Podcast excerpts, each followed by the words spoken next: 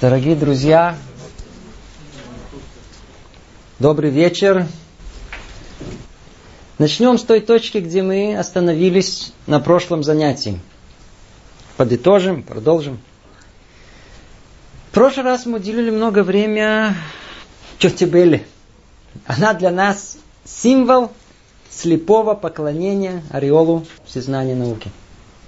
Носитель незыблемой веры в любые новости научно-популярной литературы. Поэтому пришлось говорить о самой науке. И теперь, когда, надеюсь, взгляд слегка протрезвел, стал более реальным, можно было начать разумное и хладнокровное обсуждение нашей темы о соотношении Тары и науки. И тогда выяснили, что принципиально между ними нет противоречий. Тара и наука находятся в разных плоскостях.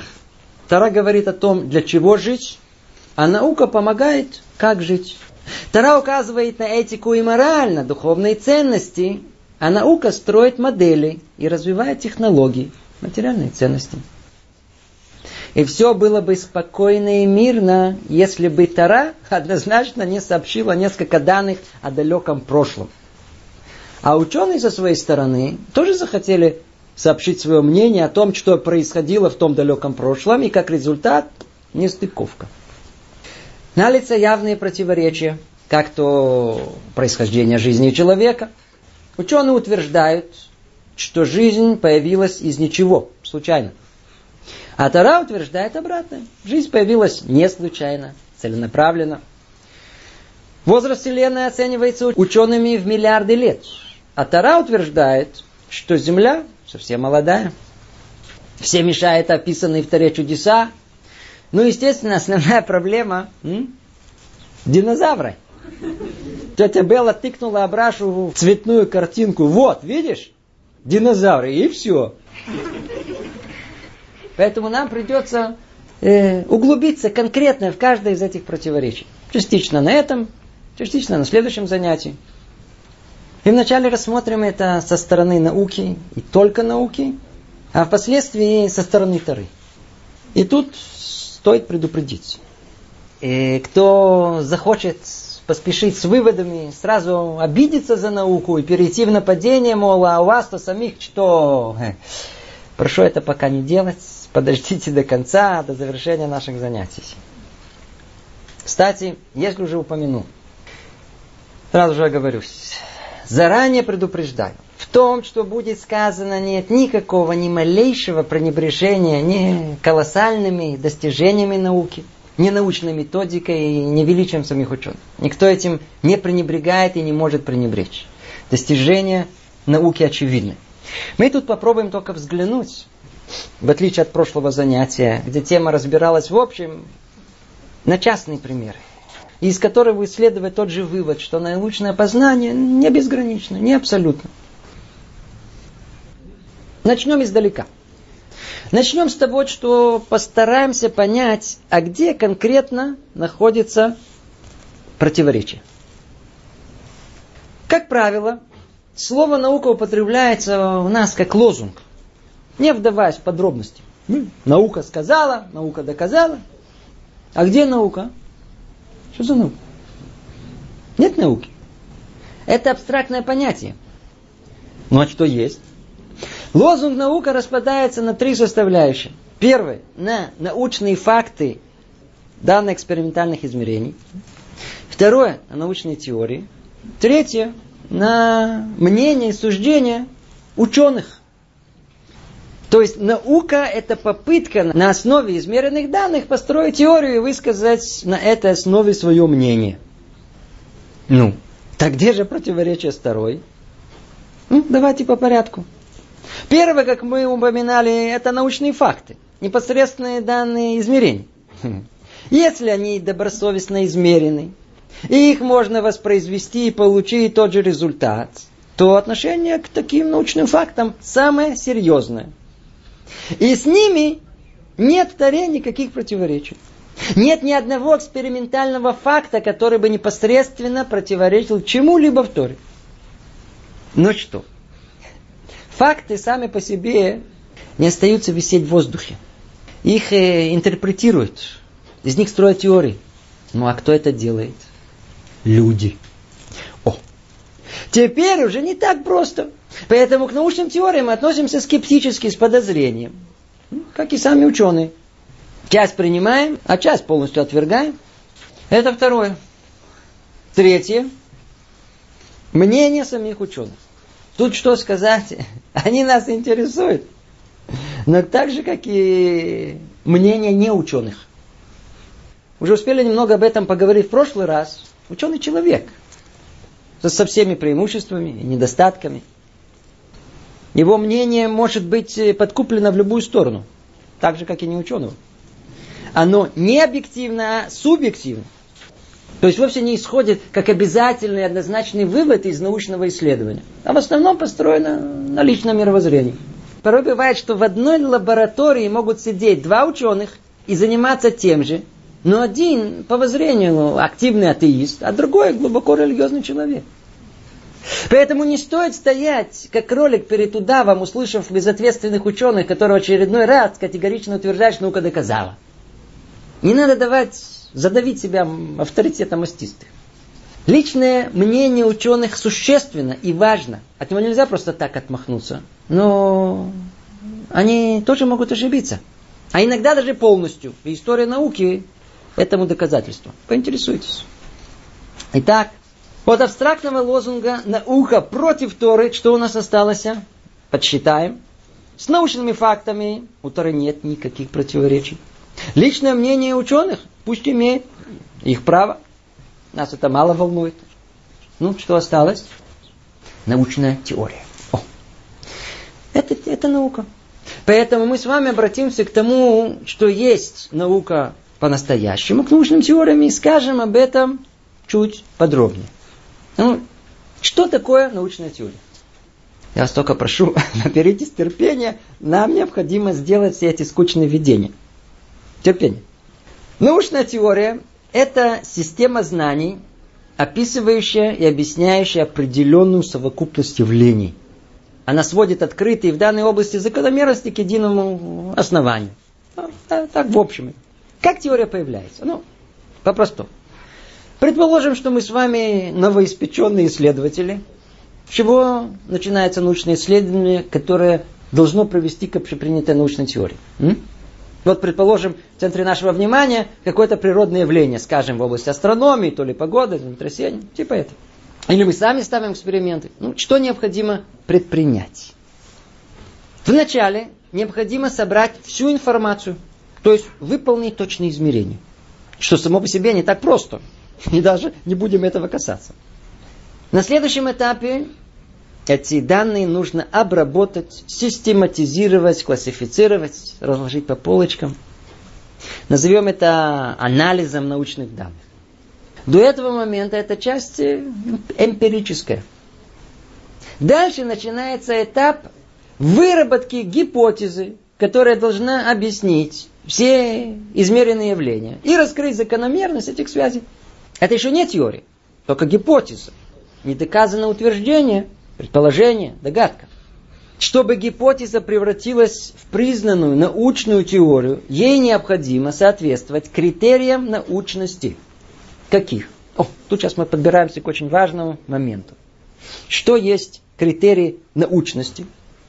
Во-первых, теория должна объяснить максимум исследуемых явлений, минимум предположений.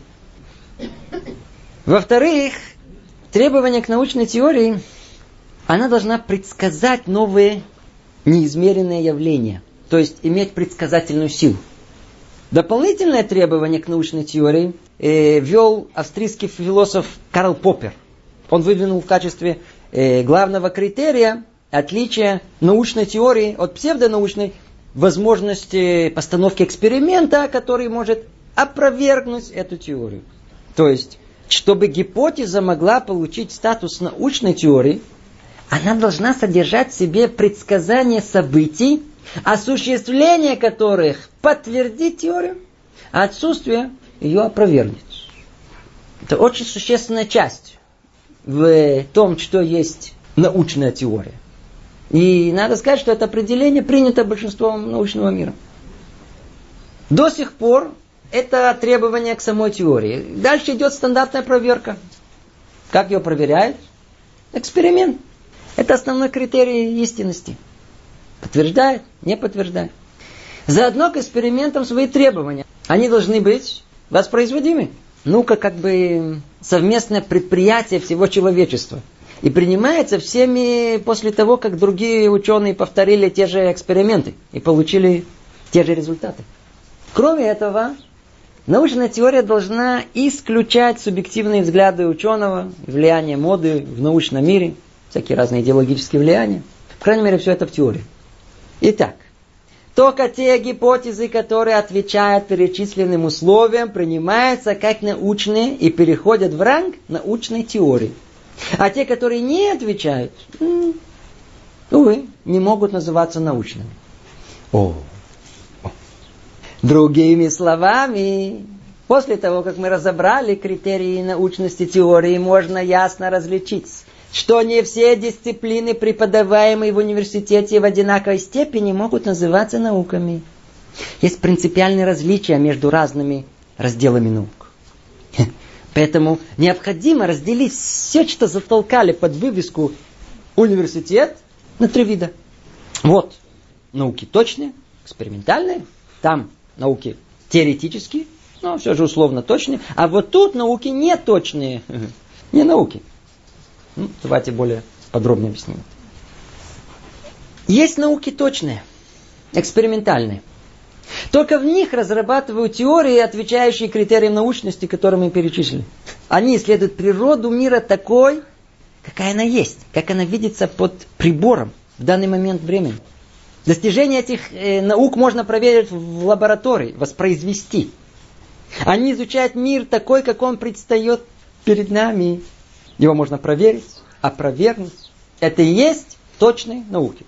Ну, какие это науки? Помогайте мне. Физика, математика вообще отдельно от всех наук находится. Математика это вообще другая область. Физика, химия – это точные науки. И надеюсь, вы понимаете, что у Тары с теориями точных наук нет никаких противоречий. Ни со всеми разделами физики, ни с химией. Они просто находятся в разных плоскостях. Между ними нет никаких точек соприкосновения. Но есть другой вид наук. Есть науки теоретические, цель которых исследовать не настоящее, а прошлое. Выясняют, какие процессы предшествовали настоящей картине мира. Они строят теоретические гипотезы, подкрепленные математическим аппаратом. И в отличие от первого вида, выводы этих теорий невозможно воспроизвести в лабораторных условиях. Эти теории невозможно доказать напрямую. Ну, спросите, откуда же приходит их научность? Ответ – по наличию предсказательной силы. То есть, если теория верна, то должны быть обнаружены определенные явления или события, или сопутствующие эффекты. И если впоследствии так оно и оказывается, предсказательная сила присутствует, то это доказывает э, научность предложенных теорий. Ну, типичный представитель подобного рода наук – это космология, астрофизика. И вот, вот тут, тут, тут мы находим первое противоречие. В чем? В оценке возраста Вселенной. Наука оценивает возраст Вселенной в миллиарды лет, а еврейская традиция, ну, что сейчас идет? 5700 70-й год. Нестыковка. Несоответствие. Теперь, э, ну, давайте сразу перейдем на третий вид. Он с трудом поддается определению как наука вообще. И там научная методика применима только отчасти. Это не точные науки. Точнее, э, правильно назвать это псевдонауки, так как они построены на гипотезах, не соответствующих критериям научности. Теперь вы понимаете, для чего мы все это перечисляли. Они не подкреплены чистыми экспериментами. И критерии Карла Поппера совсем там у них не светит. Но непосвященный взгляд вообще не отличит их от настоящей науки. Так как в этих науках пытаются говорить языком научных терминов, и даже тут и там пользуются математическим аппаратом. Ну, теперь скажите, кто представитель этого вида? О, палеонтология, археология, социология, психология. И еще в меньшей степени история, и все гуманитарные области знания и так далее. Я только, естественно, извиняюсь перед всеми представителями этих наук. Это никак не умаляет ваше достоинство и все достижения, которые добились в этих областях.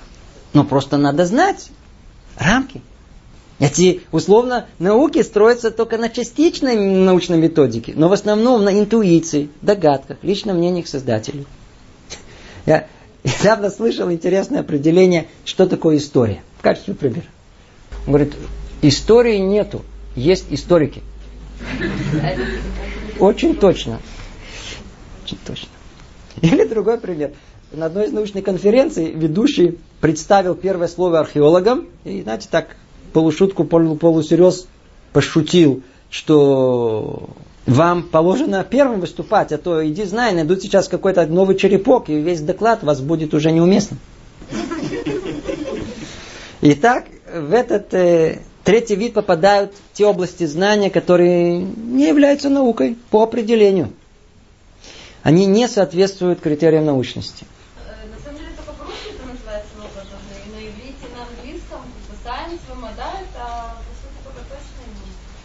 Так и есть. Наука это только точные науки.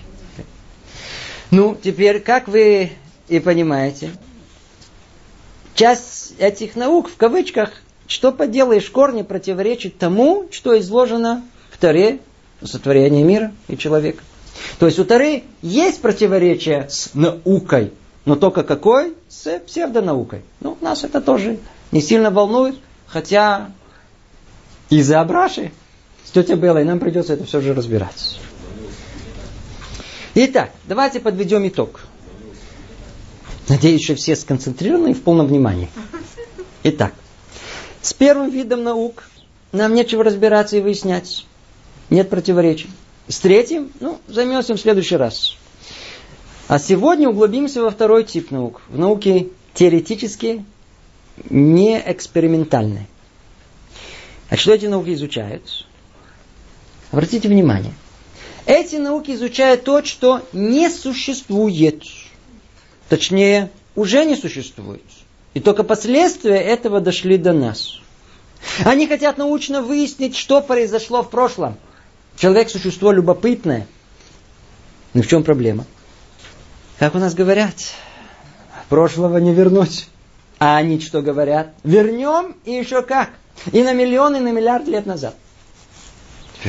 Как же можно исследовать прошлое и узнать, что там конкретно произошло? Как там что-то можно измерить? Мы понимаем, что это невозможно. Верно. Невозможно, отвечает второй тип наук, но только нам это и не требуется. Есть научные методики познания вне пределов непосредственных измерений, вне прямого исследования. И нам этого достаточно. Что нам теперь придется несчастным сделать? А? перечислить основные эти методики. Мы упомянем только три.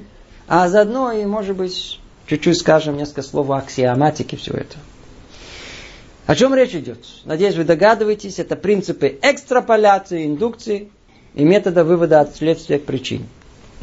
Давайте разберем по порядку и упомянем сразу их э, ограниченность.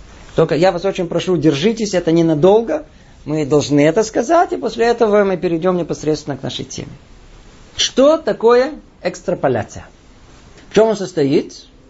В распространении выводов, получаемых из непосредственных наблюдений над одной частью явления, на другую его часть, которую невозможно исследовать. Знаете что? Давайте по порядку лучше всего понять на примере. Предположим, ученый Абраша меряет температуру воздуха на улице. Так, в 10 утра температура была 20 градусов. В 2 часа дня Абраша снова померил. Сколько? 22. И побежал докладывать тете. А она его круто, знаете, так останавливает. Абраша, а когда я просила тебя померить, а? В 12 дня. Абраша не растерялся, говорит, тетя, не страшно. Спокойно. Нам не нужно мерить. Наука нам поможет. Даже если это прошло, можно узнать. Как? Посредством, ну, интерполяции. Интер, внутри. Вот в 10 было 20 градусов, в 2 часа 22, ну, Посередине в 12, 21. Интерполяция. Ой, Абраша, какой ты умный. Интерполяция. Скажи, а можно так измерить температуру, скажем, в 6 вечера? Запросто. Но это уже будет называться как? Экстраполяция. Извне. То есть, померив там, где доступно, можно вычислить там, где это недоступно. Гордо ответил Абраша. И слегка поперхнувшись, выдал тете готовый ответ. А тетя ему, Абраш, Абраш, а ты мне можешь так вычислить погоду в среду через два месяца у меня день рождения? А? В принципе, так экстраполяции можно вычислить все. Почесал Абраша себе лоб и задумался. А? Вы согласны с Абрашей? Вовсе нет. И действительно, погоду методом экстраполяции никто не устанавливает. А вот массу других явлений устанавливает еще как. Но почему-то не чешутся, как Абраша. А надо. Еще как надо. Знаете, я приведу вам остроумный пример. Слышал его когда-то от э, профессора Брановера. Естественно, этот пример упрощенный, призван только продемонстрировать идею, насколько надо с этим методом обращаться осторожно. Скажем это в образной форме. Молодой ученый Абраша на этот раз захотел исследовать рост кролика. Поставил новорожденного кролика на точные весы и записал первые научные данные, скажем, 300 грамм.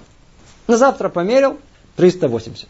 И так, в то же время, каждый день, в течение двух недель, Абраша взвешивал кролика и выяснил закономерность. Он, что он обнаружил? Что каждый день вес кролика увеличился на 80 грамм.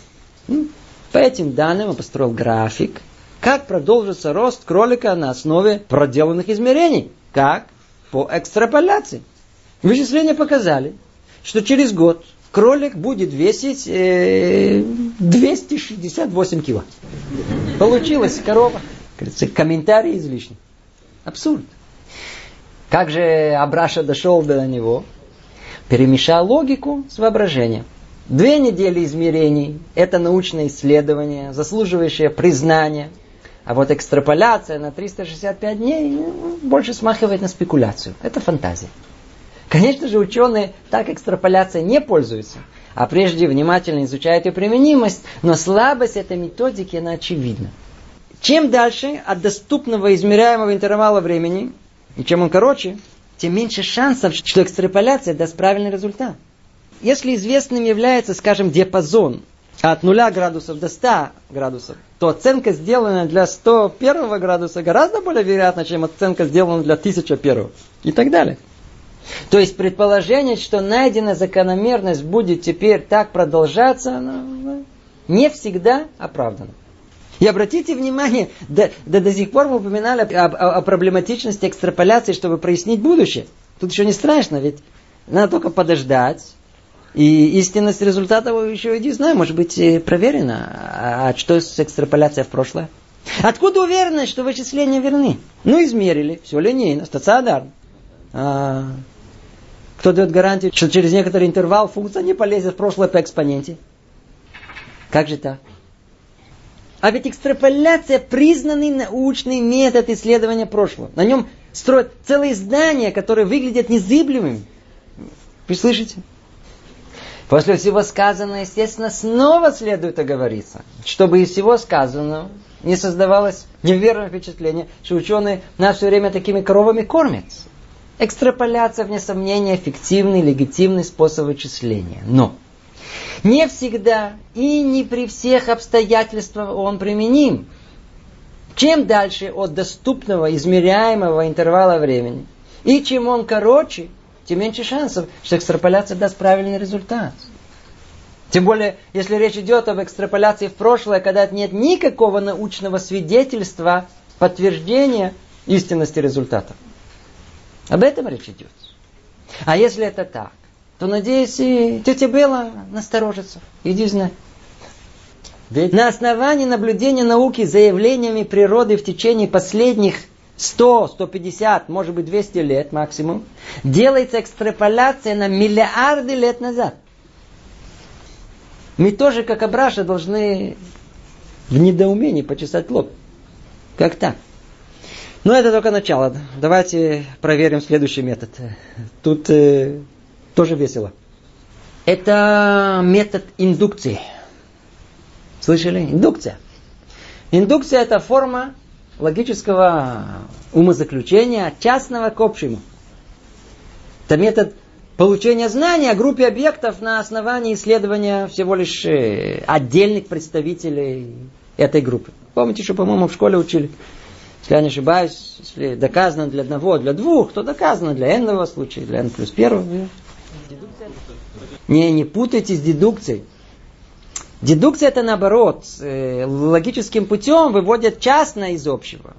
Из, скажем, э, из аксиом, постулатов, это общее, выводят теоремы частные. Если по ссылке дедукция то истина их следствие. Дедукция это основное средство доказательства, тут нет проблем. Проблема с индукцией.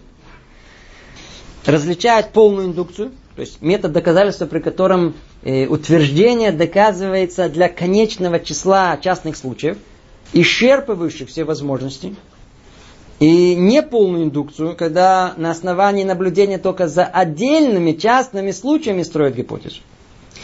Как вы понимаете, по первой методике мы получаем вполне достоверное умозаключение, а вот неполная индукция, идущая от частного к общему, что, кстати, как способ умозаключения запрещен формальной логикой. Вот он должен пробудить у нас большой вопрос о его правомерности. А теперь хочу спросить вас. Скажите, когда ученые производят какое-то исследование, они измеряют все возможные частные случаи? М? Исчерпывающим образом? Нет. Вовсе нет. Они, а, они, они делают обобщение на основе ограниченного количества измерений по неполной индукции. О, от частных экспериментальных данных, через их упорядочение, они идут к общим суждениям, то им гипотезам и теориям. Но по причине неисчислимости первых, любой из полученных таким образом выводов не будет логически безупречным. Эта проблематичность известна давно, и вокруг нее идут э, немало споров. Знаете, давным-давно знаменитый математик Бертранд Рассел вторую нам продемонстрировал эту проблематичность. Я процитирую. Пишет он так. Один индюк заметил, что как только он поселился на уютной ферме, корм стали давать ровно в 9. Как хороший индуктивист, он не поленился просчитать множество разных обстоятельств. В среду, в пятницу, в жару, в холод, час кормежки оставался постоянным. Однако, индукционный вывод «меня всегда кормят в 9 утра» опровергли в день сочельника, когда важную птицу, ожидавшую гарантированный завтрак, отнесли к поварам на разделочную. Ну, комментарий излишний. Индукция. Тогда снова оговоримся. Конечно же, при определенных условиях индукция может дать хороший результат. Но порой, как в примере с индюком, ну, что сказать. Теперь перейдем к еще одному логическому методу, которым постоянно пользуются. Совершенно этого не замечая. Это вывод от следствия к причине. И эм, Два слова до этого. Наука началась с того, что предположили, что у каждого явления должна быть причина, которая ее порождает. Мы все знаем о том, что наука строится на причинно-следственных связях. И тогда еще Аристотель установил некое правило, э, критерий научных знаний. Что он говорил? Мы можем утверждать, что обладаем истинным, то есть научным знанием, когда мы знаем непосредственную причину – Слышите? И добавил, и при этом выясняется, что не может быть иначе. То есть не может быть другой причины. Если есть другая причина, то это уже не полное научное знание. Получается, что научное знание состоит в том, чтобы выявить причину, и она должна быть непосредственной и единственной. Ну, где тут проблема? Проблема, что вывод от следствия к причине не всегда однозначный. Не всегда э, есть уверенность в том, что наблюдаемое явление, следствие, порождено только вот этой причиной, на которую мы указали. В поисках истины надо всегда принять в расчет, что к данному следствию могут привести и причины другие, даже если они менее вероятны. Вот, э, приведу упрощенный бытовой пример, чтобы только продемонстрировать саму идею. Вот смотрите, видите, предположим, э, окно. Окно. И это окно разбито. Окно разбито, вот и лежит на полу камень. И теперь что мы хотим понять? Причину. Так, вот разбитое окно, вот камень. Ну, что тут произошло? Какова причина? А? Бросили камень. Бросили камень, разбили окно. Отлично. Все. То есть установили, что причиной вот этого следствия является брошенный камень. Верно? Все кивают головой. А если альтернатива этому объяснению? Может быть, камень просто там лежал. О, я пойму, камень лежит тут уже второй месяц. Да, а, а, а стекло разбито, потому что там оно хлопнуло, оно разбилось все время. Или даже можно предположить совсем дикий вариант. Э, увидев разбитое окно, хозяевам тут же стало очевидно, э, чьих это дело рук. Почему? Потому что вон там, под окном, еще вот они видят, как носится вата горущих пацанов. Ну, кто, кто бросил? Естественно, что они. А на самом деле этот камень вылетел из-под колес грузовика именно в тот момент, когда они там бесились. Скажите, какие шансы? Крайне малые, но возможно. Так и тут. Мы же истину ищем. Ученые нашли причину явления. Не, не всяком сомнении, это причина. И, скорее всего, она наиболее вероятна. Но она единственна. И поэтому сто процентов верна. Или в качестве курьеза снова, чтобы только продемонстрировать идею, приведу такой пример. Последние исследования в области генетики привели к громкому открытию. Человек и шимпанзе генетически практически не отличаются друг от друга. Они сходны более чем на 98%. Слышали такое? Предположим. Исследователи нашли целых три, или всего три, гена, который присутствует только в ДНК человека. Представляете? Мы и обезьяна одинаково. Ну и какой вывод? М? Что вам сказать, когда тетя Белла прочла эту новость, она схватила газетку, журнал, пришла, говорит, Абраша, видишь? Видишь? А ну снимай кепочку. Говорила тебе, теперь доказано, сто процентов, что мой муж Гриша произошел от обезьяны. Самой все-таки стыдно признаваться, знаете, мне неприятно. Самой как-то неудобно признаться. Это, это действительно впечатляет. Человек, гомо сапиенс и шимпанзе практически идентичны. А ну, что это такое? Что обнаружили? Это научный факт. Для нас это следствие, результат. Ну а какова причина этого? Что мы скажем? Ну, совершенно очевидно. Человек произошел от обезьяны. Поэтому и генетический код подобен. А ну скажите, а возможно ли другая причина, которая объяснит тот же результат? А? Есть. Обезьяна произошла от человека. Что, кстати, и описано в Таре. Но это не касается нашего рассмотрения. О, это уже неожиданная мысль. То есть все наоборот. Что получается? Действительно, человек и обезьяна близки, но только причина этого может быть совсем другая. Вот типичный пример, как научный факт. Сам по себе никак Торе не противоречит. А вот субъективный, заранее предвзятая трактовка людей, о, да, противоречит. Или вот еще пример. На данный момент, как всем известно, в космологии общепринята теория Большого Взрыва. Одно из открытий, которые привели впоследствии к этой теории, это было открытие знаменитого астронома Абеля. Что он открыл? Он открыл, что в спектрах излучения галактик некоторые линии смещены к красному концу спектра. Ну, это великое открытие. Теперь скажите, можно ли подобное утверждение Абеля подвергать сомнению? Ответ, безусловно, нет. Это твердо установленный научный факт. Это факт. Ну вот, спросим, э, а по какой причине наблюдается это смещение в красную сторону? Ученый объясняет, что красное смещение вызвано эффектом Доплера. А, а попросту говоря, тем, что галактики удаляются, то есть разбегаются от нас. Вот это было основа, на которой впоследствии построили теорию Большого Взрыва. Убедительно? Теперь скажите, а, а это утверждение это тоже научный факт? Нет? Тогда можно ли эту часть с открытия Абеля подвергать сомнению? Можно. Потому что это не факт, а трактовка фактов. Ведь тому же результату, то есть факту смещения в красную сторону, возможна альтернатива, другое объяснение. Я не буду тут сейчас входить в спор ученых по этому поводу, который был в прошлом, и который, еще и не знаю, возможно, появится в будущем. И, конечно же, объяснение красного смещения посредством разбегающейся Вселенной на более вероятно. Но вот сам факт возможности альтернативного толкования того же научного факта, вот он, он примечательный.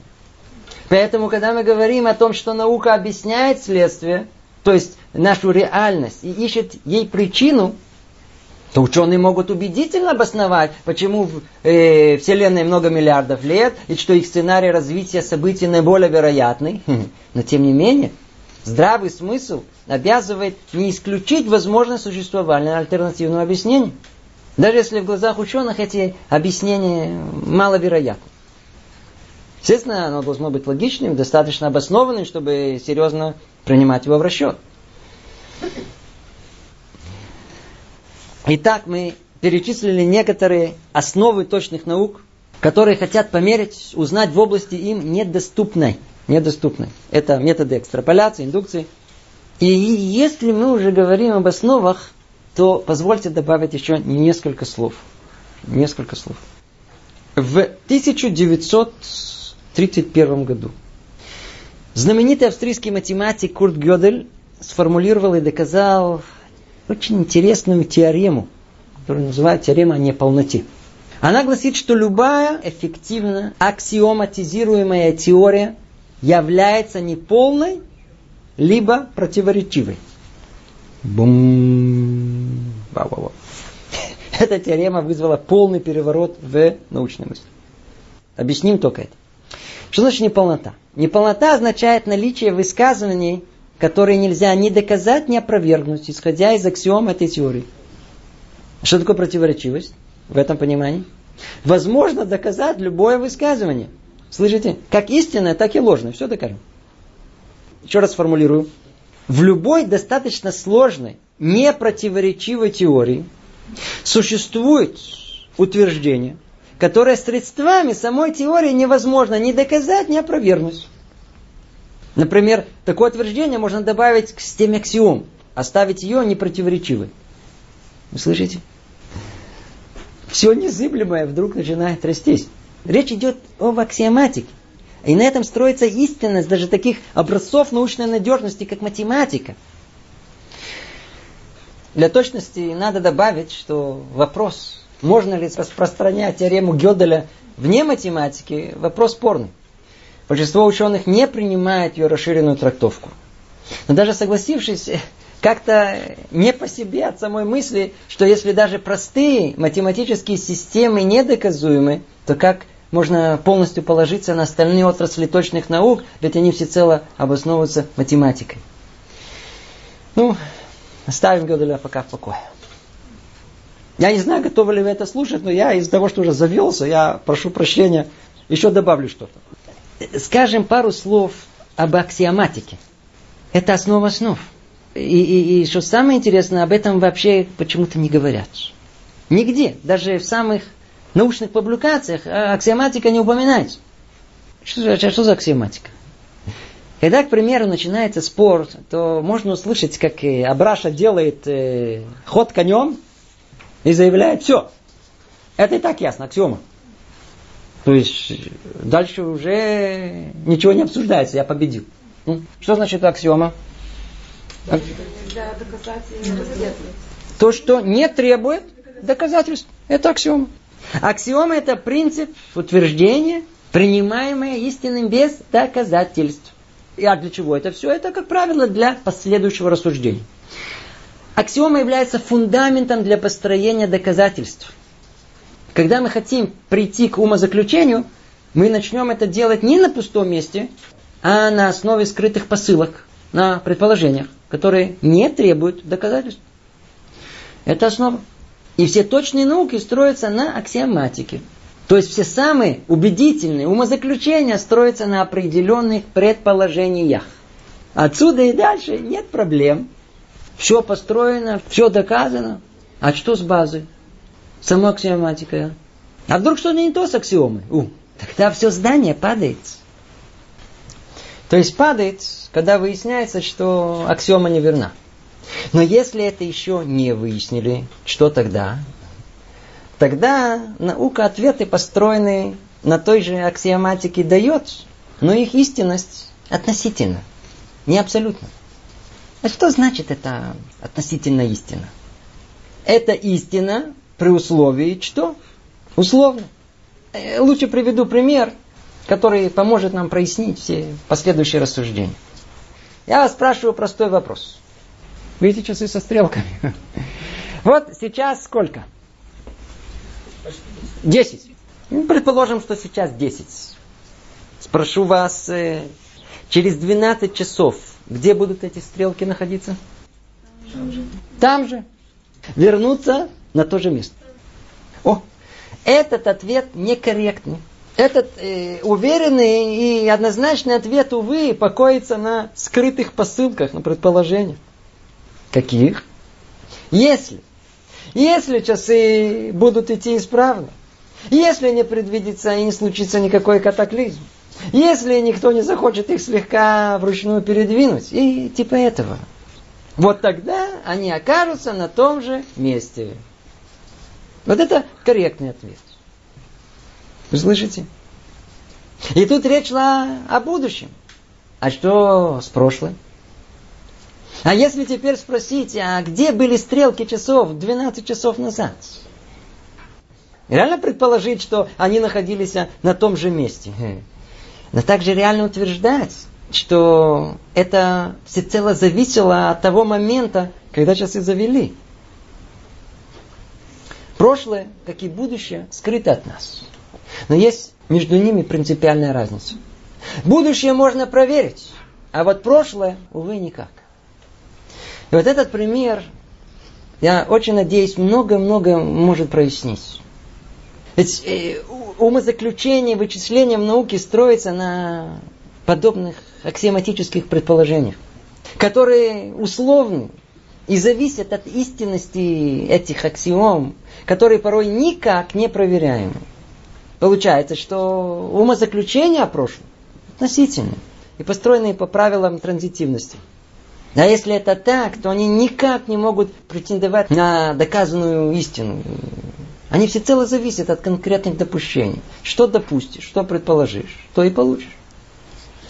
Ну, и где тут проблема? Проблема в том, что об этих допущениях, об этих «если» вы нигде не услышите. Их не упоминают, как будто их нет. Сразу переходят к выводам «наука доказала», без «если».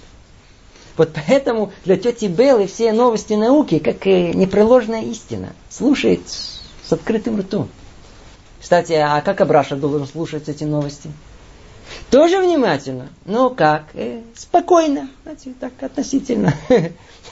спокойно, с должной мерой критичности. В принципе, э, мы уже сказали основное. Осталось только перейти к конкретному примеру Наш пример это возраст Вселенной. Сейчас мы его разберем. Итак, первым делом спросим напрашивающийся вопрос. Ну, сколько ей лет? Какой возраст Вселенной? Согласно науке. Кстати, раньше этим вопросом не интересовались. Раньше полагали, что космос вечен. Нечего было считать. Но с момента, когда была принята так называемая теория Большого Взрыва, которая утверждала, что у Вселенной было начало, то и появился вопрос о ее возрасте. В современном представлении возраст Вселенной – это максимальное время, которое измерили бы часы с момента Большого Взрыва и до настоящего времени попадения сейчас нам в руки. И что же на них изображено? Ничего. Там пусто. Но вот ученые подсчитали, что должно быть на этих часах. Ну и как они подсчитывают? К примеру, астрономические наблюдения показывают, что все небесные тела удаляются друг от друга. Это и подтверждает теорию, что Вселенная началась с гигантского взрыва. То есть когда-то вся она была умята в одну сверхплотную точку. Ее называют сингулярной точкой. Если это так, то с учетом закона Абеля достаточно поделить расстояние от одной галактики до другой на скорость, с какой они удаляются друг от друга, чтобы установить, как давно они составляли единое целое. Это и будет возрастом Вселенной.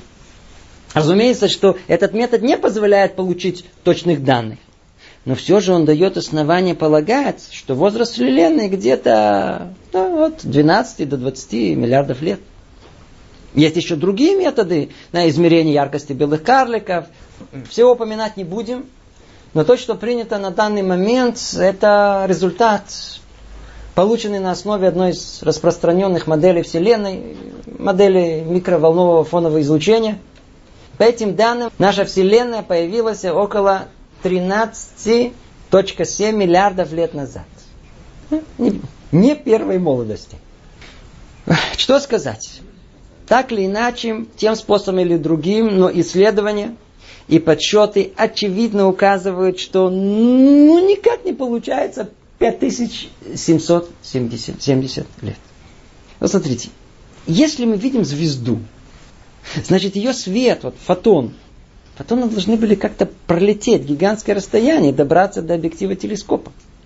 Зная расстояние и скорость света, не так сложно прикинуть, сколько времени этот перелет занял времени. Миллионы лет. Или видим огромный сталактит, который образовался из мелких капель. Простой подсчет говорит, что чтобы достигнуть таких размеров, потребуется сотни тысяч лет. Видите, так или иначе, ну явно все это гораздо больше шести тысяч лет. Значит, кто-то тут что-то напутал. Как так? Вот это ошарашило религиозного Рончика. И он снял кипу перед наукой. Кто такой Арончик? Это дедушка тети Белы. Все, очевидно, в Таре перепутали, наука доказала. Ну, теперь нам снова придется вернуться к наука доказала. А действительно ли наука доказала существование всех щедро раздаваемых миллиардов лет? Без сомнения. Вот сейчас нам и потребуется здравый смысл и непредвзятое мнение. Заодно терпение и крепкие нервы. Миллиарды лет. Миллиарды лет. Да. А ну скажите, как вы знаете, сколько вам лет? А? По шарикам и бокалам. По дням рождения. По метрике. Скажите, наука вот таким же образом знает возраст Вселенной? Ученые следили за возрастом Вселенной с момента, как она появилась. Они беспрерывно подсчитывали годы, тысячелетия, миллионы лет развития жизни. Так же, как мы знаем датировку недавнего исторического события или возраст человека с момента его рождения. М? Вовсе нет. Никто не был в момент творения и даже рядом с ним. Нет ни у кого достоверных данных. Нет у Вселенной метрики. Его возраст невозможно подсчитать. Но что? Человек не терпит чего-то не знать, даже в области недоступной измерениям. Так как же ученый познает непознаваемое? Мы уже люди подготовленные по выше описанной методике. Исследует то, что доступно, то, что проверено опытом и зарекомендовано. А затем посредством индукции, экстраполяции распространяет это на прошлое. Результат. Вау! Математические формулы, точные подсчеты, интегралы, дифференциалы, тысячи научных статей. На бумаге не к чему придраться. Гигантский труд, который заслуживает большого внимания. Очевидно, что так и только так. Остановитесь. Надо чуть выйти из психоблока, куда всех нас загнали. Все, что рассчитано с такой точностью, построено на допущениях, скрытых посылках, на аксиомах. А это всю претензию на стопроцентную истину тут же убирает. Точнее, делает она более вероятной. Но не более того. Вы, конечно, можете возмутиться. Ну, ну, ну зачем надо быть таким занудами? Какая вам разница? Вы правы. Но в претензии на истину это принципиально важно. Хочу точно знать, на каких аксиомах все держится. Если присмотреться, что сказать? Оказывается, что все здание вычисления выводов слегка двигается, стоит не столь незыблемо. Ну, теперь что нужно? выяснить, на каких скрытых предположениях определяет возраст Вселенной. Отлично. Надеюсь, вы еще живы. Итак, первое предположение, аксиома. В мире не было творения. Не было творения. И вся жизнь должна была развиться с нуля, из мертвой материи. Что это значит? Вот смотрите. Вокруг целый мир. Космос, человек. Откуда все это появилось? Откуда? С нуля, из ничего. Вначале был взрыв. Протоны, электроны, все постепенно охлаждалось. Потом атомы, молекулы, большие молекулы, клетки, губки, рыбки. Рыбки взлетели, парнокопытые, обезьяны. И вот мы с вами тут сидим. Или, короче, позиция достижения науки можно выразить очень просто. Был взрыв, Big Bang, бум. И вот мы с вами вот сидим, удачно взорвались. Это, конечно, это может показаться странным, но это самое что не есть научное утверждение. Вершину усилий сотни тысяч ученых. Это их горячая убежденность. Был взрыв, казался удачным. И вот, как результат, после миллиардов лет э, сидим, вот, вот мы сидим, разговариваем. Так вот, э, может это и звучит странно, но ученый полагает, что этот мир появился из ничего, с нуля. Мы спросим, а почему? А почему? Что не ответ? А почему бы и нет? Вот это и есть скрытое предположение. Ученые добросовестно и честно подсчитывают, сколь долго могла бы существовать Вселенная, если бы она возникла сама по себе. А ну еще раз повторим это. Ученые добросовестно и честно подсчитывают возраст Вселенной, предполагая, что она возникла сама по себе. И если сама по себе, с нуля, то тогда действительно необходимы эти миллиарды лет. Все вычисления верны. Но это предположение, скрытая посылка. При условии, что, если, это то, о чем не упоминает. И теперь самое интересное. Ну хорошо. Предположили, что мир развился в далеком прошлом сам по себе. Ну и какой результат получается? Какой? Тот же. Что мир возник с нуля сам по себе, и на это потребовалось, естественно, миллиарды лет. То есть давайте допустим, что мир существует миллиарды лет, и тогда докажем, что миру миллиарды лет. В логике это называется, знаете, порочный круг. Если вы молчите, значит, что до конца все не осознали. Тетя Бела подняла бы уже тут целый скандал. Точнее, не она, а те, кто ее обучали. Что они скажут? Э? Это не так. Выбор наука и это аксиомы обоснован и исходит из наблюдения природы. Нет никаких оснований так не полагать. Законы природы неизменимы. О, вот теперь мы пришли ко второй аксиоме. Какой?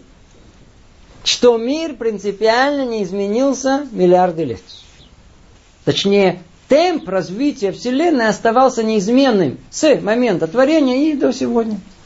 Вот какие законы природы и темпы процессов наблюдаем сегодня, ну, более не менее. Так было и в прошлом, ну, миллиарды лет назад. Вы слышите? На этом предположении построены все теории и гипотезы. Сколько замечу, есть даже области знания, где об этом сейчас говорят прямо – и называют это принципом. К примеру, есть принцип актуализма. Так вот, он, этот принцип постулирует, что геологические силы, действующие в наше время, аналогично работали и в прежние времена. Знаменитый э, э, геолог Джеймс Хаттон сформулировал принцип актуализма в простой фразой. Настоящее – ключ к прошлому. Что есть, то и было. Товарищи, вы что, вы там побывали в прошлом? А? Нет. Откуда вам знать? Неоткуда. Но если назовем это принципом, то отвечать не надо. Вы слышите? Нет, вы только послушайте, что происходит. То, что не знаем, но это удобно для подсчета, называется принципом. Вот и все. И ты вообще не надо ничего объяснять. Это принцип. Снова надо говориться, никто ученых не обвиняет в полоумии. Согласно наблюдениям природы и космоса за последние столетия, действительно нет никаких причин предполагать, что что-либо изменилось. Нет никаких теоретических оснований подозревать, что фундаментальные константы менялись во времени. Хотя, хотя, если слегка задуматься, а на основе чего этот вывод? Как мы уже упоминали, экстраполяция. На основе наблюдений в течение нескольких столетий делают однозначные выводы на миллиарды лет назад, когда нет никакой возможности это проверить. Если тебе хочешь, чтобы мы все проглотили эту аксиому вечности законов молча, как будто это доказанный научный факт. Это предположение, обоснованное наблюдениями. Ну, увы, предположение, не более того. Кстати, отвлекусь на секунду. Ученые строят новые космологические концепции. Как то профессор Линда и другие, типа инфляционной вселенной. Там есть интересные новшества. Они предполагают, что в разных частях Вселенной законы физики могут быть разные. К примеру, в части Вселенной есть электромагнитное взаимодействие, а в другой части нету. То есть Вселенная похожа на набор многих Вселенных с разными законами физики. М? Как вам? Слышится абсурдно. Но это идея очень уважаемых ученых. Значит, и сами ученые могут предполагать, что законы природы, что законы природы могут быть другими. И хотя предполагается, что законы были другие в пространстве, а не во времени, тем не менее это уже ослабляет эту незыблемую позицию неизменности законов. Это не столь дикая идея. Добавлю к этому еще одну важную деталь. Выводы ученых делаются на основе знаний об очень ограниченной части Вселенной. О чем идет речь? Надеюсь, вы знаете, вот та Вселенная, которую меряют, из чего она состоит? Мы знаем, о чем речь идет. По оценкам ученых, доля обычного вещества суммарной энергии современной Вселенной составляет всего лишь 4-5%. Говорят, это еще не 3, но около 3%. А оставшиеся 90-95% полной энергии во Вселенной, это неизвестно что. Слышите? Неизвестно что. Вот это неизвестно что состоит, как они предполагают, из приблизительно 25% темной материи и 65-70% темной энергии. Предполагают, что это энергия вакуума. Теперь, что это за темные материи энергии? Науке только предстоит выяснить. Теперь хочу спросить вас. Получается слегка шокирующий факт. Наука располагает информацией всего лишь о 4-5% обозреваемой Вселенной. И даже приблизительно не ясно, как остальные скрытые составляющие влияют на процессы во всей Вселенной. В частности, как они влияют на темп времени. Ну, теперь сами прикиньте, с какой уверенностью на основе ограниченных знаний, объективно ограниченных знаний о структуре Вселенной, как можно утверждать, э, какие там процессы происходили в прошлом. Можно предполагать, но зачем так уверенно говорить? Мы действительно наблюдаем сейчас постоянство законов и физических констант. Но это никак не исключает возможность того, что в прошлом они могли быть другими. Ло юма. Ну скажите, что нам осталось сделать, чтобы это понять? Ну, вы уже с опытом. Обратиться к Абраше. Этот пример условный, чтобы продемонстрировать только саму идею. Давайте предположим, что внеземная цивилизация решила исследовать человечество и в качестве исследуемого экземпляра выбрала Абрашу. Они следили за ним и все мерили, собрали все данные, систематизировали, пришли к выводам и решили их проверить. В один прекрасный день Абраша спокойно идет по улице, и вдруг к нему подходит инопланетянин. Здравствуйте, можно задать вам вопрос? Естественно, Абраша вначале испугался, но как-то видит, вежливый. Дух вернулся к нему, говорит, ну давай, в чем дело? Он говорит, опрос населения. Скажите, сколько вам лет? Туф, Абраша задумался, что ответить. А потом думал, ну, буду резать правду в глаза, говорит, терять нечего. Двадцать! И вдруг о, инопланетянин такой, знаете, его форма антенны изменилась даже. Говорит, чего? Не может быть! Обманщик! У нас, у нас практически готовы результаты исследования. Мы, мы за тобой следим. Мы получили задание проследить за одним представителем земной цивилизации и уже два месяца за тобой следим внимательно. По нашим подсчетам, согласно темпам твоего роста, в течение двух месяцев тебе должно быть по крайней мере 100 тысяч лет. А, вот как. Я даже не знал. Может быть. А ну скажите, инопланетяне что-то не то сделали? А? Вроде все точно измерено, без ошибок, посчитано. Так где же ошибка? Где? Они предположили, что условия и темпы роста Абраши, которые не исследовали его сейчас, после 20, были такими же с самого начала роста Абраши. Ничего не изменилось. А мы что знаем? Изменилось и еще как изменилось. Откуда человек получается? М? Э, из капли. Можно сказать несколько хромозом.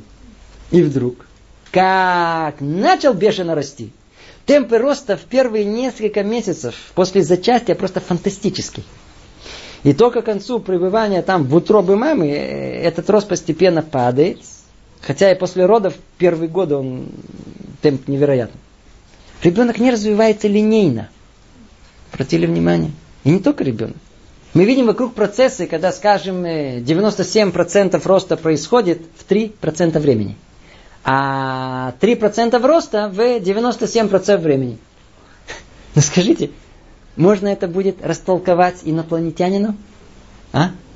Вполне. А ученому определенного типа? Да вы что? Мы это не можем предположить. Никаких изменений в темпах. Все как видим, так и было. Без изменений. А откуда вам это? Что значит откуда? Что значит откуда? Так считать можно. А доказательства есть? Нет, это предположение. А, предположение. Тогда также можно предположить, что в прошлом темпе процессов были другие. Природные условия совсем другие. Имели место катаклизмы, как многие ученые, кстати говоря, и считают. Что может быть по-другому? Знаете, я э, расскажу в качестве курьеза. Лет 20 э, назад, даже больше, в Сан-Франциско, под мостом обнаружили сталактит размером где-то в полтора метра, не состоящий из тех же минералов, что и знакомые пещерные собратья. По самым скромным подсчетам, сталактиту должно быть, ну, за сотню лет. Ну, заодно, как вы понимаете, и мосту должно быть столько же, ведь э, сталактит под ним. Что вам сказать, подсчет подсчетом. Но что поделаешь, э, еще живы конструкторы и строители этого моста, и они все утверждают, что прошло только 15 лет с момента его строительства. Есть фотографии, передавиться в газете. Ну, как вы думаете, что ученые могли на этот ответить? У них было что ответить? Еще как было что ответить? Да, глупости! О чем вы говорите? Во время стройки и после нее, э, да еще и вокруг много строили. Поэтому количество минералов в атмосфере было гораздо выше среднего. Поэтому сталактит развился гораздо быстрее, чем вы хотите. Это их ответ. Вы слышите? Отличный ответ. Все правильно. Только почему э, тогда такую же логику вы не можете применить и к другим сталактитам, старцам? Почему тяжело предположить, что природные условия раньше могли быть другие? И ни, никак не повлияли на более быстрый рост? Ну и что ответят? Это не научно. Не считается. Мы не знаем. Поэтому не может быть. Итак, промежуточный итог. Оценка возраста Вселенной построена на двух скрытых посылках. Принимается на веру, что мир должен был развиться сам по себе, с нуля, и что законы природы неизменны миллиарды лет. Эти предположения вероятны, но являются всего лишь убеждением ученых, но не доказанным научным фактом. Ну, вы еще живы? Сейчас мы оживимся. Давайте попробуем углубиться в эту тему на примере, о котором мы и так собрались говорить. Друзья, сейчас речь пойдет о том, что на самом деле волнует умы человечества. Это гораздо интереснее, чем какой-то там возраст Вселенной. Людей серьезно интересуют динозавры. Динозавры. Знаете, на занятиях по иудаизму часто подходят э, озабоченные слушатели с непростым вопросом. А что с динозаврами? По-видимому, они подразумевают, что они Тору должны растерзать. Что сказать? Что сказать? Тетя Белла после внимательного просмотра фильма с последними моделями динозавров указала, обращая пальцем на экран. Вот, видишь? Динозавры. А ты в Бога веришь. А ну сними кепочку. Итак, кто такие динозавры? Динозавры делятся на три части. Точнее, есть три аспекта их восприятия. Во-первых, это животные, которые сейчас с нами не живет. Вымерли динозавры. Во-вторых, они были огромных размеров. В-третьих, жили миллионы лет назад. Ну и в чем проблема? Жило себе когда-то огромное животное. Жило-жило и вымерло. С этим в Торе никаких проблем нет. Действительно, в потоп все погибли.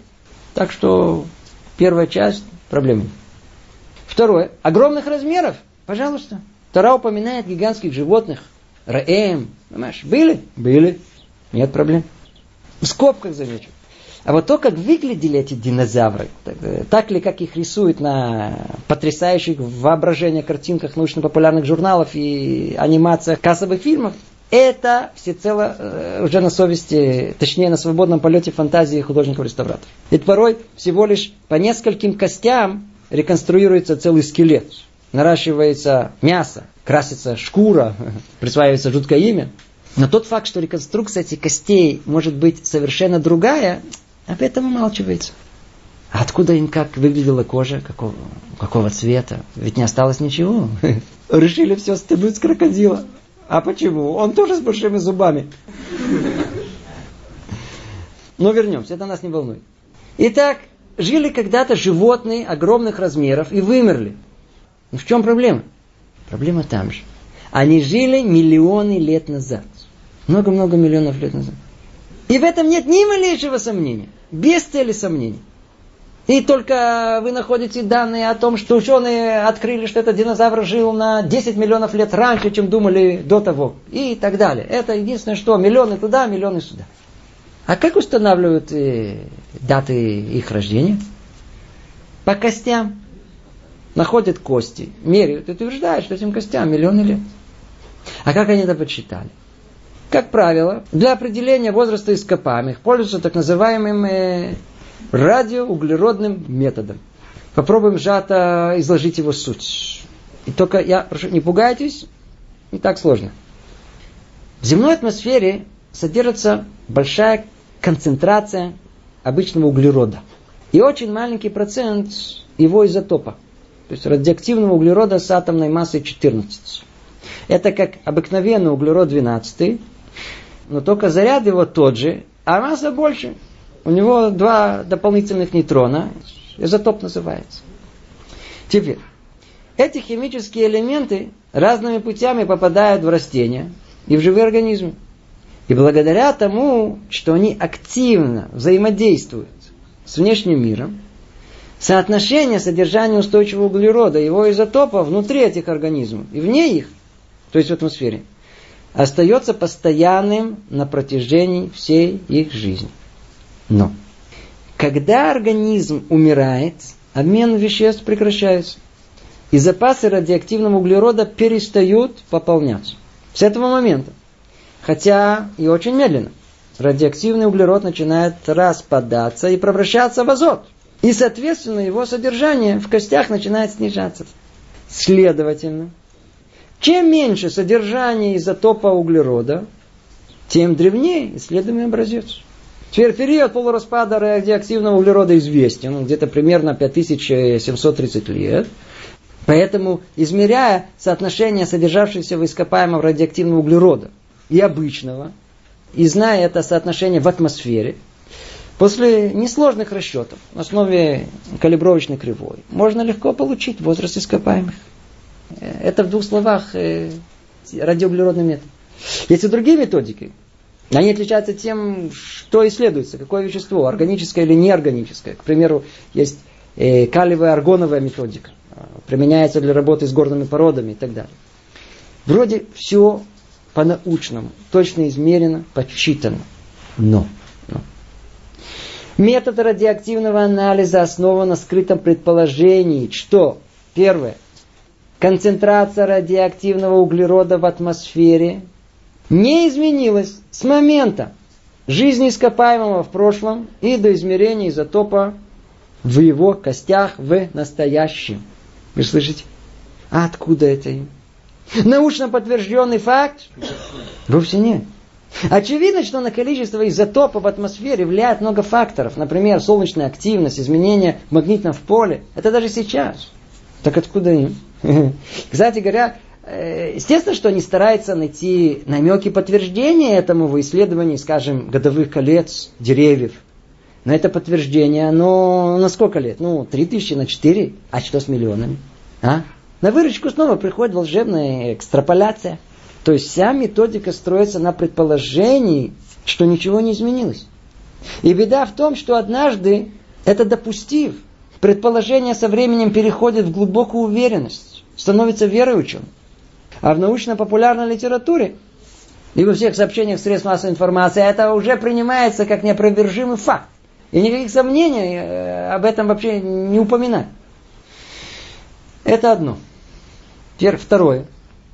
Период полураспада радиоактивного углерода постоянен и был таким и в далеком прошлом. Обратите внимание, тут что то же самое. Спросим, а это доказано? Какой ответ? А как же? А как вы доказали? На основе научных наблюдений, измерений. А сколько лет меряют? Приблизительно лет сто. Ну и что обнаружилось?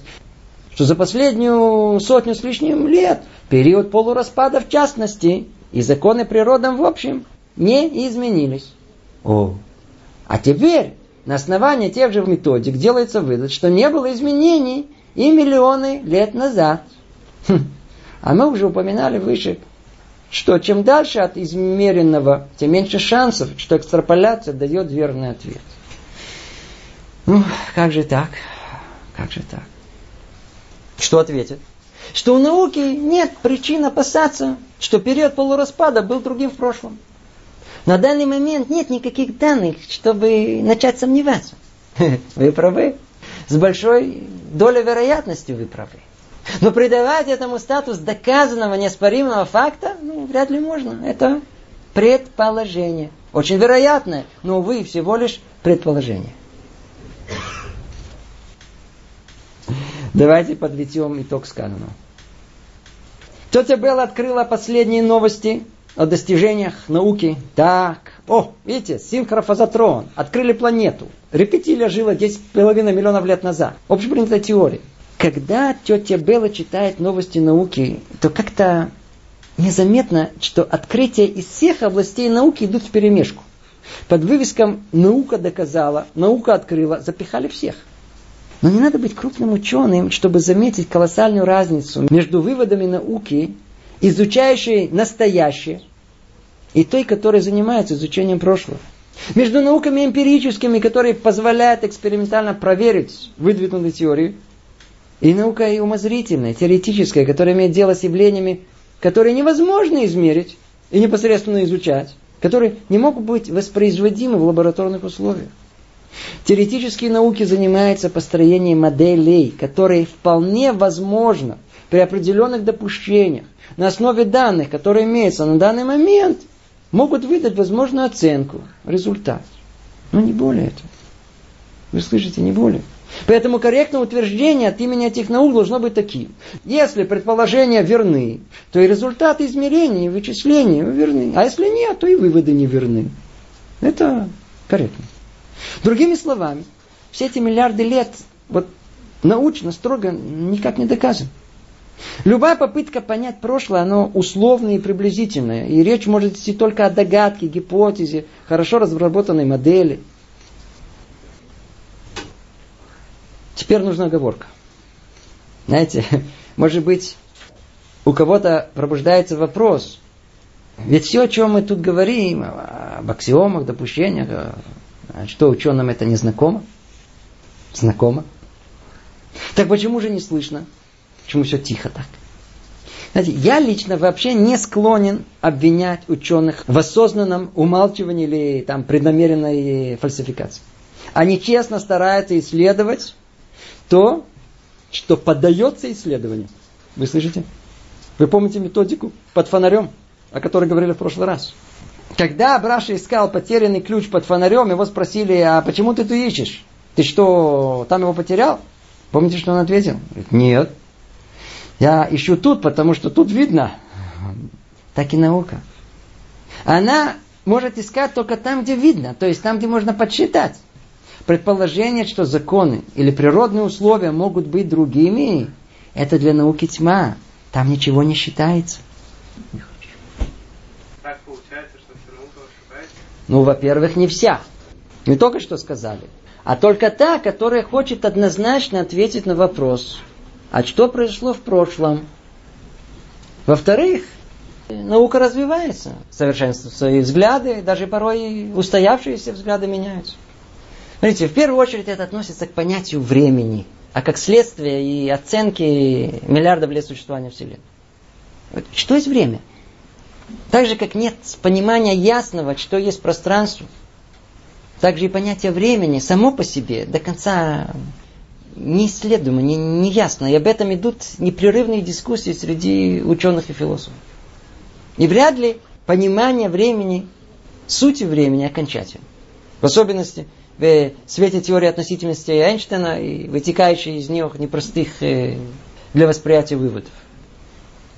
Попробую чуть объяснить, что я имею в виду. Смотрите, время, если его воспринимать разумом, э, пример стабильности, неизменности, не как константа.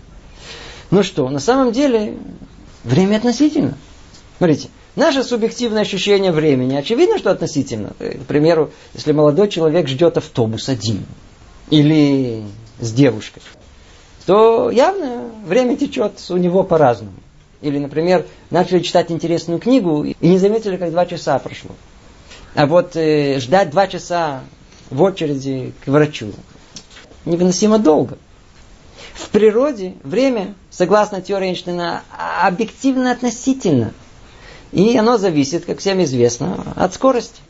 При приближении к скорости света – Течение времени замедляется. Но это еще не все. Есть еще одна зависимость времени, менее известная. Оно еще зависит и от массы. Эти знаменитые формулы предсказали подтвержденный экспериментами эффект гравитационного замедления времени. То есть изменение темпа хода часов в гравитационном потенциале. Согласно нему, любые часы будут идти тем медленнее, чем ближе к источнику гравитации. Время зависит от гравитационного поля, в котором оно отчитывается. Смотрите, мы далеки от этого в нашей повседневной жизни, это тяжело переварить, но все же, когда появились точно атомные часы, то ученые обнаружили разницу в течении времени у подножия высокой башни и на ее вершины. Странно. Приведу пример попроще. Когда разрабатывали первые приборы GPS, знаете, для военных нужд американской армии, э, то столкнулись с большими трудностями. Вроде, вроде все измерено, передано и подсчитано верно, но почему-то прибор давал погрешность в местонахождении на километр. Стали выяснять, что они учли. Разное течение времени на поверхности Земли и на орбите спутника. Время зависит от гравитации. А если это так, то уместно задуматься, а как протекало время, каков был темп хода часов в первые моменты творения. Тогда, когда масса всей Вселенной была сосредоточена в относительно небольшом объеме вокруг э, сингулярной точки большого взрыва. Даже после постоянных ламп. Очевидно, что оно было другим. По каким часам мерили? По земным, которым еще не было? По времени в типичной точке по космоса, наблюдаемого сейчас или тогда – а может, существуют абсолютные часы, относительно которых можно все подсчитать. Но если захотим их вести, то придется выйти за пределы Вселенной, что наука никак не рассматривается. Вопрос времени сам по себе еще оставляет много-много вопросов. Итак, э, подведем итог. Хочу быть правильно понятым. Может быть, кому-то покажется, что все занятие было посвящено отрицанию научных методик и результатов. Это вовсе не так. Никто тут не пытался оспаривать результаты научных измерений. Коллективный труд ученых, безусловно, заслуживает самого большого уважения и признания. Но. Но, как было уже сказано, их оценки событий прошлого действительно наиболее вероятны и модели правдоподобны. Но, увы, не является истиной в последней инстанции. Они говорят о том, что так могло произойти, при условии что. Но никто не утверждает и не может утверждать, что это именно так произошло. И это была основная цель нашего занятия. Чуть пошатнуть стопроцентную безусловную веру в абсолютное всезнание науки. И все высказанные сомнения о скрытых посылках, экстраполяции и так далее, это сомнения самих же ученых. И вопрос только, можно ли ими пренебречь или нельзя. Но в целом, к выводам ученых мы обязаны прислушаться. Ведь вроде очевидно налится древний мир, миллиарды лет. Но как, надеюсь, вы понимаете, вся эта тема нас интересует только в связи с пониманием Торы в этом вопросе. Противоречат ли миллиарды лет Торы, да или нет? И об этом у нас пойдет речь ну, через одно занятие. Только там прояснится, как сочетаются знания Торы с подсчетами науки. И на этом э, сегодня с этой темой, с вашего позволения, покончим. Тут остановимся. Ой-ой-ой-ой-ой. К сожалению, я не успеваю. И, знаете, я вас очень прошу, все же займу вас еще несколько минут. Я хочу коротко разобрать еще один очень интригующий вопрос. Кроме возраста Вселенной, Тара повествует о чудесных событиях в прошлом, которые по тете Белле, безусловно, противоречат науке. Речь идет о чем? Вы догадываетесь? О чудесах. Чудесах. И по представлениям тети Беллы наука доказала, что чудес не может быть. И все. Кстати, эту тему мы уже разбирали однажды, когда говорили о Хануке, так что за подробности отсылаю вас э, к серии занятий о праздниках, и в частности э, к занятию про Хануку. Там, там про чудо мы подробнее говорим. Итак, коротко. Любому рациональному человеку, как и тети Белли, тема чудес претит. Слышится как какой-то анархизм прошлого, какие-то поверья, эпосы. Взяла в руки Тору, дошла до описания, как в Египте происходили какие-то чудеса, да, глупости. И, и, и действительно, кто видел в последнее время чудеса? А? Нет чудес. Сейчас нет чудес. Если нет сейчас, вывод какой, значит никогда в прошлом не было. А кто, а, а, а кто сказал? Наука сказала. Наука доказала, что не может быть чудес, говорит тетя. Ведь есть законы природы, которые никак не допускают отклонения от закономерности их повторения. На то они законы. О, это и есть наша постановка вопроса. Наука доказала, что чудес не может быть. А вот так ли это? Рассмотрение этого вопроса делится на две составляющие. Первое. Компетентна ли наука дать ответ на вопрос о чудесах? Второе допускают ли законы природы отклонения от закона. То есть противоречат ли природные законы явлению чуда. И давайте ответим это по порядку и коротко. Первое, это компетентна ли вообще наука давать ответы о чудесах. Надо знать. Естественные науки по самой своей сути имеют дело только со стабильно повторяющимися явлениями. Если все предметы падают вниз, ну, значит, это закономерно. А если это так, то такую закономерность можно возвести в ранг закона. Вот только такой закон, стабильно повторяющийся, и является предметом рассмотрения науки.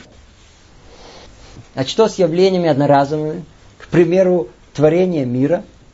Увы, это самое существенное событие в жизни космоса находится вне научных рамок. Слышится неприятно, но, увы, это так. А что с чудесами? Ответ тот же. Понимаете, чудо явление одноразовое. И никакого стабильно повторяющегося чуда э, не происходит. Поэтому наука не может иметь никакого мнения по вопросу о чудесах. Она принципиально не может ни подтверждать, ни опровергать. Если сейчас произойдет чудо, то наука им заниматься не будет. Это просто вне э, не только авторитета науки, э, но и его прямого интереса. В скобках замечу, что если предположить, что сейчас произойдет чудо, то не только что никто вокруг не поверит, но и мы сами через несколько дней э, начнем в этом сомневаться. Так или иначе, было чудо или нет, дело веры, это не науки. Наука тут просто не причастна, ну никак. И тогда, тогда все-таки пробуждается тот самый второй вопрос. Ну хорошо, наука некомпетентна подтверждать или опровергать явление чуда. Но все же явление чуда противоречит существованию строгих законов природы. И они не допускают возможности отклонения от них. Ведь никто не наблюдал, что предметы начали вдруг э, э, э, подпрыгивать вверх, и река вдруг расходилась. То как же чудо принципиально возможно? Чтобы это понять, надо немного выйти из рамок стандартного мышления. Мышление 19 века. Во-первых, мы живем со стопроцентной уверенностью в существовании законов природы. Они кажутся нам незыблемыми. И действительно, вроде это так. Но насколько незыблемы? На первый взгляд существует стопроцентная повторяемость законов природы. Но, увы, это у нас в голове. А что в природе? Природе существуют только явления, которые многократно повторялись до сих пор. То есть, в точности мы знаем только то, что исследовали в прошлом, до этого момента, и не более. Ну и что? Если мы наблюдали явление, которое повторялось стопроцентно до сих пор, это еще ничего не говорит о том, что оно произойдет и в будущем. До сих пор солнце восходит в той же точке. Но кто дает гарантию, что в один прекрасный день это явление не изменится? Яблоко до сих пор все время падало вниз. Но будет ли это продолжаться и дальше? Тетя Белла уверена, что это так и будет. Всегда. Может быть. Но это не знание. Это уже вера. Подкрепленная статистикой, но вера. То есть мы верим, что закономерность явлений природы будут продолжаться. Но вот самих законов природы, самих по себе, вечных, слепых и неизменных, вообще не существует. Вы слышите? Существование природных законов – это всего лишь предположение, удобное для вычислений.